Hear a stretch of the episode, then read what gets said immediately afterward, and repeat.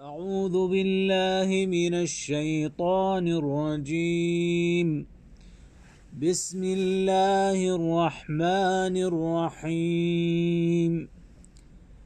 لإيلاف قريش إيلافهم رحلة الشتاء والصيف. فليعبدوا رب هذا البيت الذي اطعمهم من جوع وامنهم من خوف بسم الله الرحمن الرحيم الحمد لله رب العالمين وصلى الله وسلم على نبينا الامين وعلى آله وأصحابه الغر الميامين. اللهم لك الحمد حتى ترضى ولك الحمد إذا رضيت ولك الحمد بعد الرضا. لك الحمد كالذي نقول خير ما نقول. لك الحمد يا ربنا ولك الشكر ولك الثناء الحسن. ونستغفرك اللهم ونتوب إليك وصلى الله على نبينا محمد صلى الله عليه وسلم. اللهم صل وسلم على رسولك الكريم وعلى آله وصحبه أجمعين. ومن الله سبحانه أستمد المعونة على قراءة التفسير الموجز تفسير سورة قريش من التفسير الموجز للشيخ محمد بن شيبة العدوي القرشي. فمن الله سبحانه أستمد المعونة على ذلك والتعليق عليه وإياه أسأل أن يجعله لوجهه خالصا وأن يعصمني فيه من الزلل والخطأ ويوفقني للصواب في القول والعمل وهو سبحانه يسمع ويجيب. يقول الشيخ محمد بن شامي أعجبوا لإيلاف قريش أو اعجبوا لإيلاف قريش واجتماعهم. فقد ألفوا رحلة الشتاء إلى اليمن ورحلة الصيف إلى الشام متاجرين آمنين في أسفارهم. فهل شكروا هذه النعمة؟ ذكر الله عز وجل ذكر الشيخ وفقه الله انتهى كلامه. وفقه الله. ذكر أنه أن الله عز وجل لما قال لإلاف قريش يعني اعجبوا لإلاف قريش واجتماعهم. هذا ما اختاره الشيخ. وذهب جمع فمصحف أبي لا يوجد فاصل بين سورة قريش وسورة الفيل. وإنما هي فجعلهم كعصف مأكول لإلاف قريش. فالإيلاف يعني هو من الإلفة أي فكما أن الله إيلافهم رحلة الشتاء والصيف فليعبدوا رب هذا البيت. أي أنا كما أن الله سبحانه وتعالى على أن سورة الفيل وقريش ليس بينهما فاصل كما أن الله سبحانه وتعالى دفع عنكم شر أبرهة الحبشية وجعله كعصف مأكول. فنجاكم وجعل لكم الألفة والمكانة بين العرب بحادثة البيت.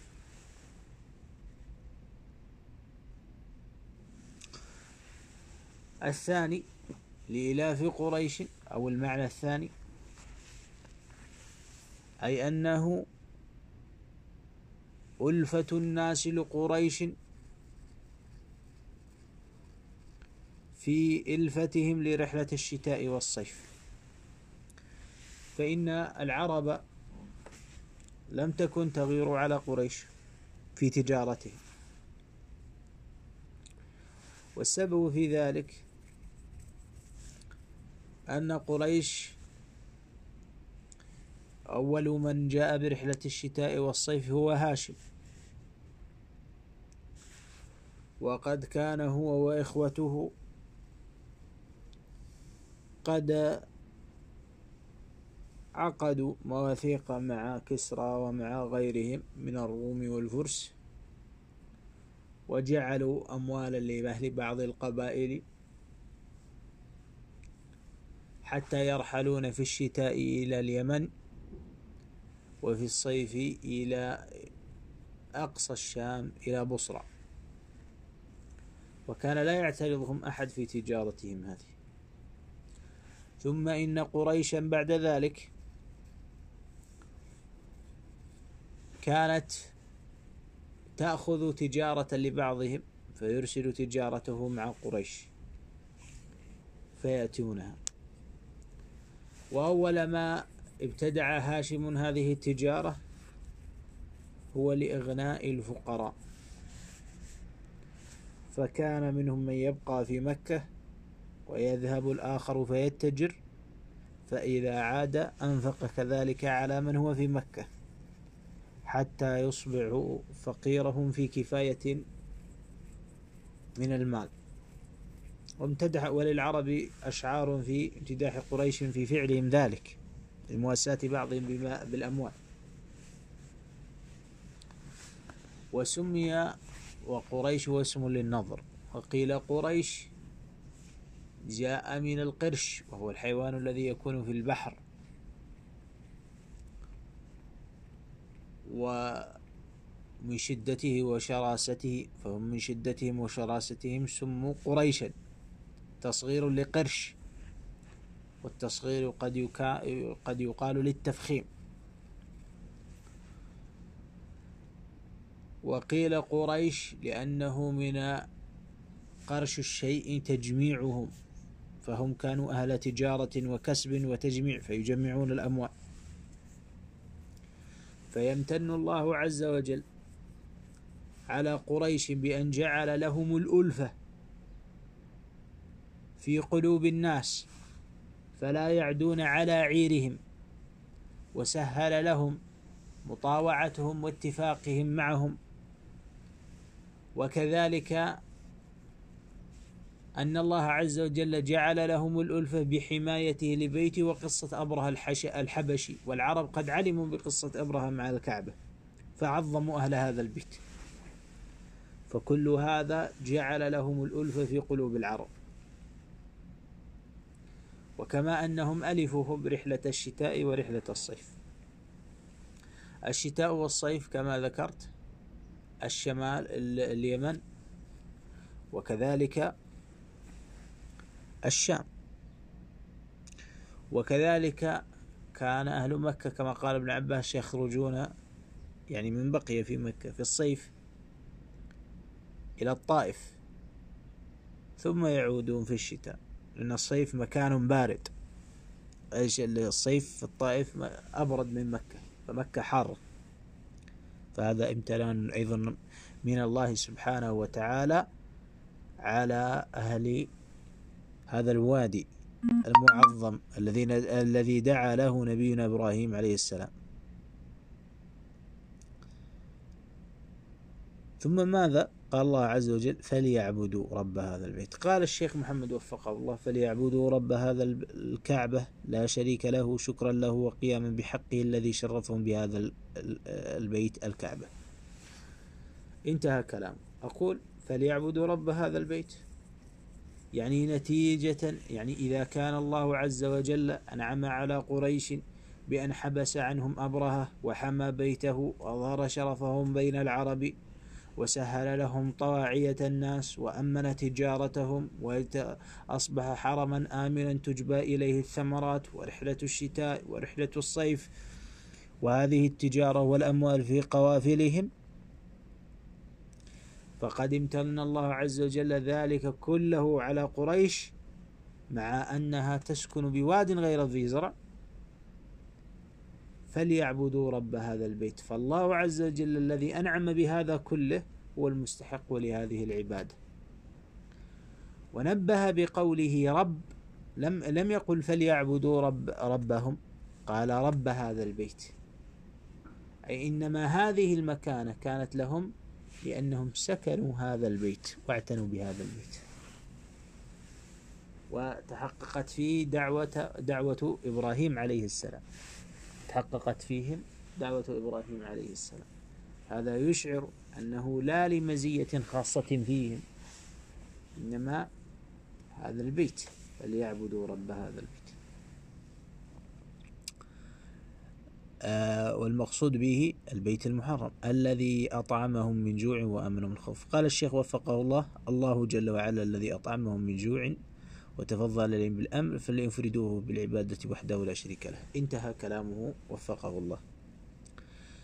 الذي أطعمهم من جوع جوع منكرة وآمنهم من خوف خوف منكرة.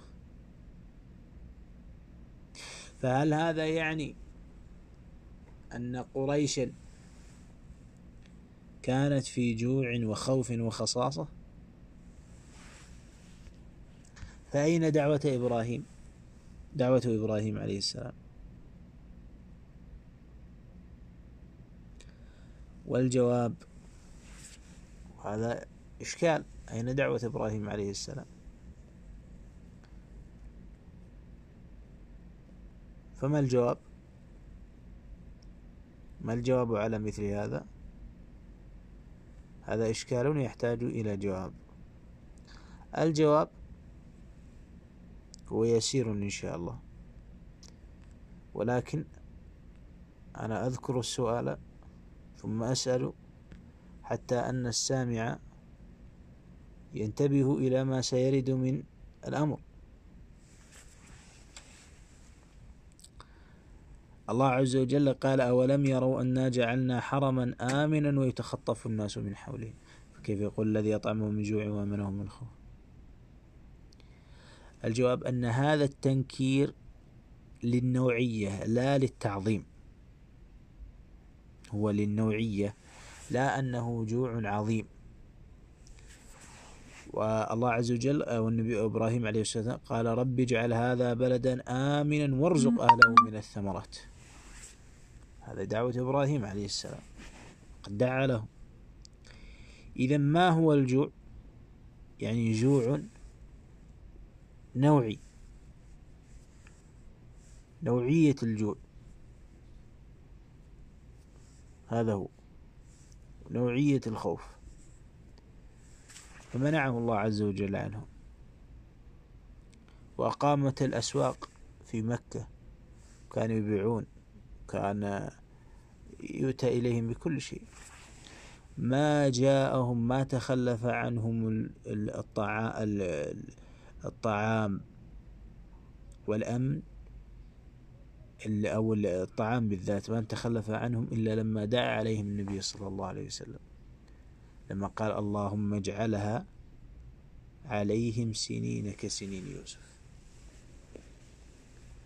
هذا في الدخان الذي كان يرونه من الجوع حتى جاءوا للنبي صلى الله عليه وسلم فطلبوه أن يدعو الله عز وجل له. ثم قال الشيخ وفقه الله الدروس المستفادة من الآيات. أيها المسلم إن الذي أطعمنا من الجوع هو الله سبحانه والذي يطعمني ويسقين والجوع من المصائب في الدنيا وهو في الآخرة من العذاب في النار. كما قال تعالى عن طعام أهل النار لا يسمن ولا يغني من جوع. انتهى كلامه وفقه الله. نبه الشيخ أن الجوع من المصائب. فإذا الإنسان أصيب بالجوع فهي مصيبة أصابها الله عز وجل بالإنسان فيصبر على مثل هذا الجوع الذي أصابه الله عز وجل به. وهذا الجوع هو من العذاب في النار لأن الله قال لا يسمن لأن الله سبحانه وتعالى قال لا يسمن ولا يغني من جوع. فمعناه أنه يأكلون ذلك الأكل الذي من النار وهو مع ذلك لا يسد جوعهم فزيادة في التبكيت بهم. نسأل الله عز وجل العفو والعافية. ثم قال الشيخ ويشرع للعبد أن يشكر الله عز وجل الذي أطعمه من الجوع. وهذا واجب على العبد لأن الله امتن على عباده بذلك فله الفضل والمنة. انتهى كلامه وفقه الله. أقول نعم. ورد في هذا أحاديث. منها قول النبي صلى الله عليه وسلم أو معنى كلامه عليه الصلاة والسلام. إن العبد آه، إن العبد لا يأكل الأكلة. أو إن الله لا يرضى من العبد. أن يأكل الأكلة فيحمدها عليه أو فيحمده عليها. ويشرب الشربة فيحمده عليها. هذا حديث في الحمد ووجوب الحمد. وفي الحديث الآخر وبالحمد تدوم النعم. وفي الحديث الآخر أن العبد إذا قال في بعد فراغه من طعامه الحمد لله الذي آه، آه، أطعمنيه بغير حول ولا قوة مني أو الحمد لله الذي أطعمني هذا الطعام رزقنيه من غير حولة من غير حول ولا قوة مني أو كما قال صلى الله عليه وسلم غفر له ما تقدم من ذنبه. وهذا لا شك أجر عظيم عند الله سبحانه وتعالى. هذا لأن بالشكر تدوم النعم. بشكر الله عز وجل شكر نعم الله عز وجل تدوم النعم.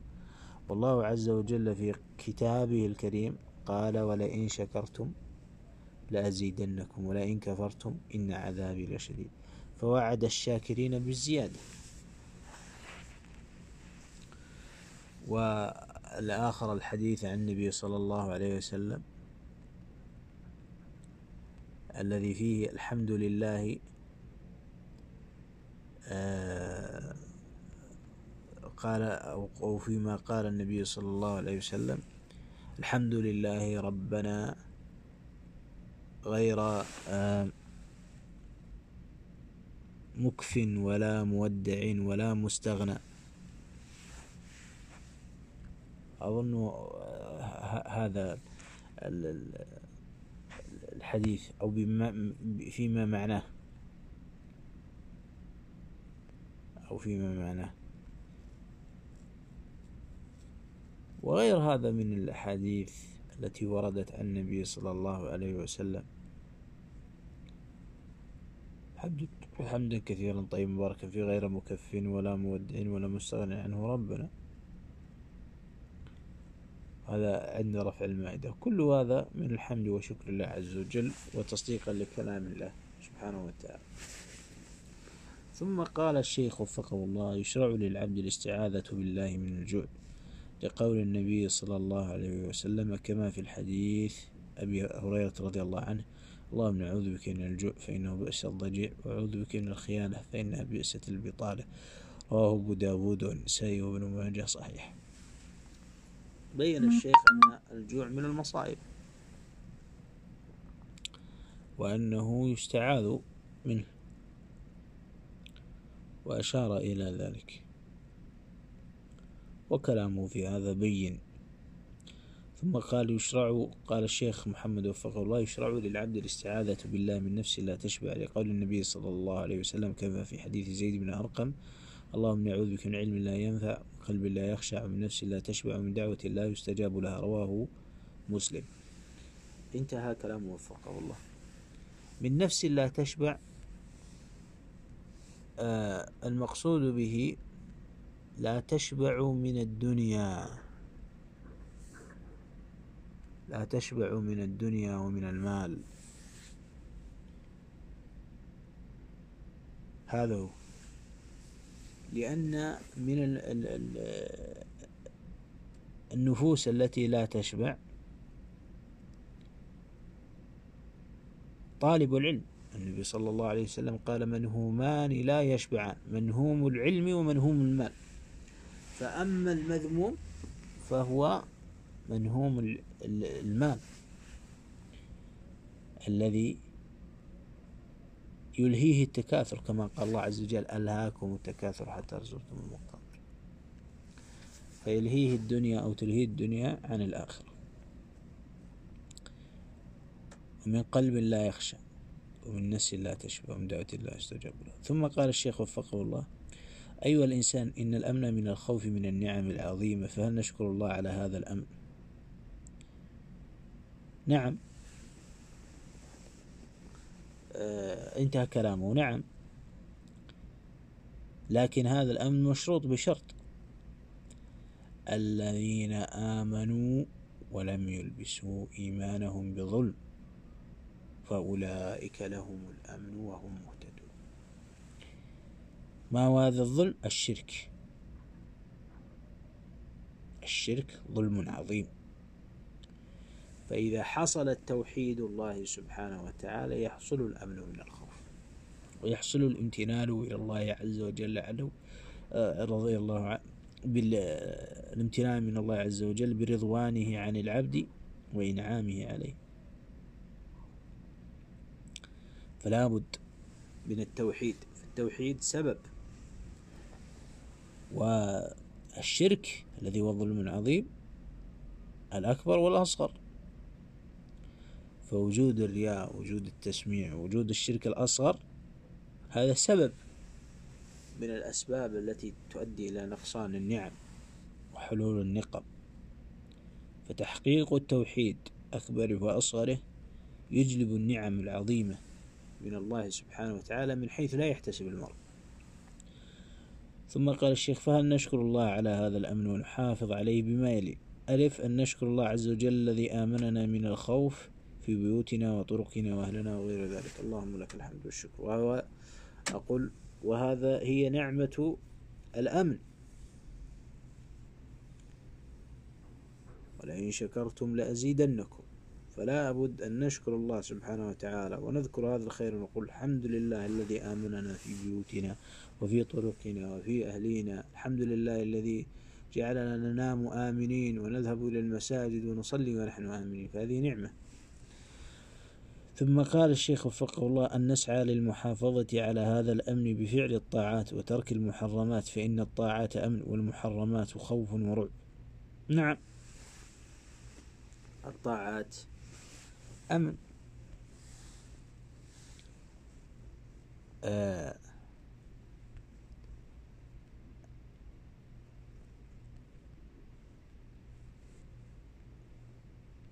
النبي صلى الله عليه وسلم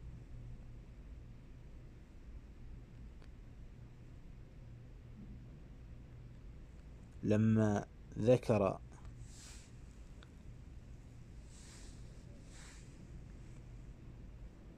المساجد وذكر المصلين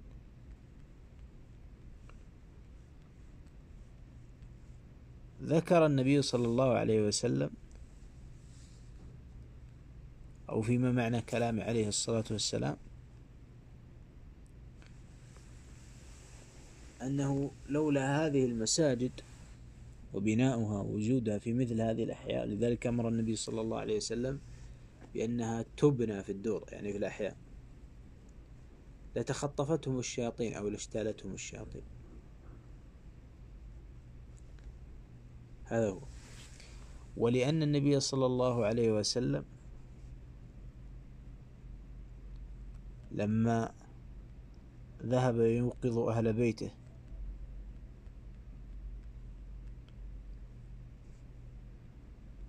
وهذه قصة معروفة. قصة النبي صلى الله عليه وسلم لما كان يوقظهم لصلاة الليل. فقال النبي صلى الله عليه وسلم لما قال النبي صلى الله عليه وسلم قم لا إله إلا الله لو تعلم أو كما قال أو لو تعلمون ما أنزل الله من البلاء. فبالصلاة فكان أيقظهم النبي صلى الله عليه وسلم لما رأى ما نزل من البلاء وأعلمه الله عز وجل. فالصلاة يستدفع بها البلاء. الصلاة يدفع بها البلاء. ولذلك الله عز وجل قال استعينوا بالصبر والصلاة. وقول النبي صلى الله عليه وسلم أنه ورد عن النبي عليه الصلاة والسلام آه أنه قال أرحنا بها يا بلال فكان يجد فيها الراحة. فهذه العبادات وهذه الطاعات يستدفع بها. النبي صلى الله عليه وسلم يقول إن الشمس والقمر آيتان. من آيات الله لا ينخسفان لموت أحد ولا حياته إذا رأيتموها رأيتموها أو رأيتموهما فافزعوا إلى الصلاة. فجعل الفزع إلى الصلاة سبب في يزول زوال هذا العارض. في قصة جريج. هذا جريج. عندما جاءت أمه ثم قالت له اللهم لا تمته حتى تري وجوه الموبسات فتعرضت له امرأته والغلام وإلى آخره.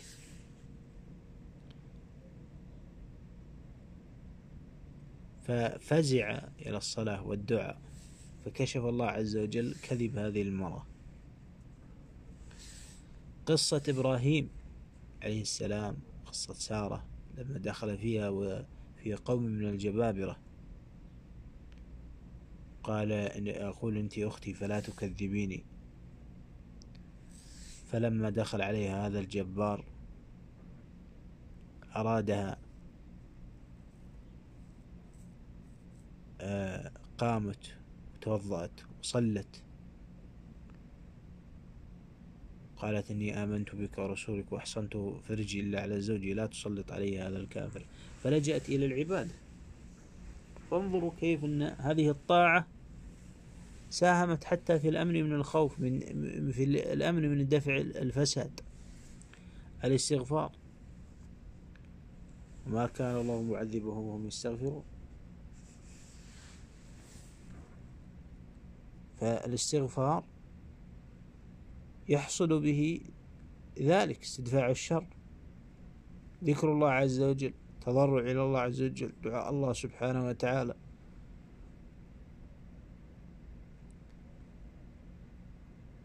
الأخلاق الحسنة. لما خديجة قالت كلا والله إن الله لا يخزيك إنك لا تحمل الكلا وتكسب المعدوم. الخلق الحسن. وخالط الأخلاق الحسنة. فهي من الطاعة إن أقربكم مني يوم مجلسا يوم القيامة أحاسنكم أخلاقا. إلى غيرها من الأحاديث والآيات والآثار التي تبين أن هذه الطاعات سبب للأمن سبب للنجاة سبب لدفع البلاء سبب للأمان. ثم قال الشيخ وفقه الله التعاون في القضاء. على الذين يسعون في إشاعة الخوف بين المسلمين. يعني هذا من الأسباب التي تحافظ على قال الله تعاون على البر والتقوى لا تعاون على الإثم والعدوان. ومن ذلك التعاون مع الجهات التي تكافح الإجرام والمخدرات. نعم هذا يجب التعاون عليه لأن هذا لمن المفسدين في الأرض. هؤلاء من المفسدين في الأرض.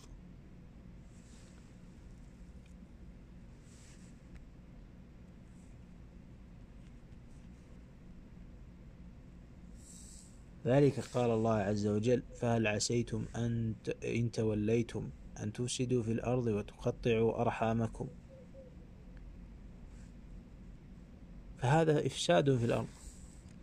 الله عز وجل قال إنما جزاء الذين يحاربون الله ورسوله ويسعون في الأرض فسادا أن يقتلوا. الآيات فهؤلاء من الذين يسعون في الأرض الفساد. هؤلاء من الذين يحبون أن تشيع الفاحشة. إن الذين يحبون أن تشيع الفاحشة في الذين آمنوا لهم عذاب أين لهم عذاب أليم. أين؟ قال في الدنيا والآخرة. والله يعلم وأنتم لا تعلمون.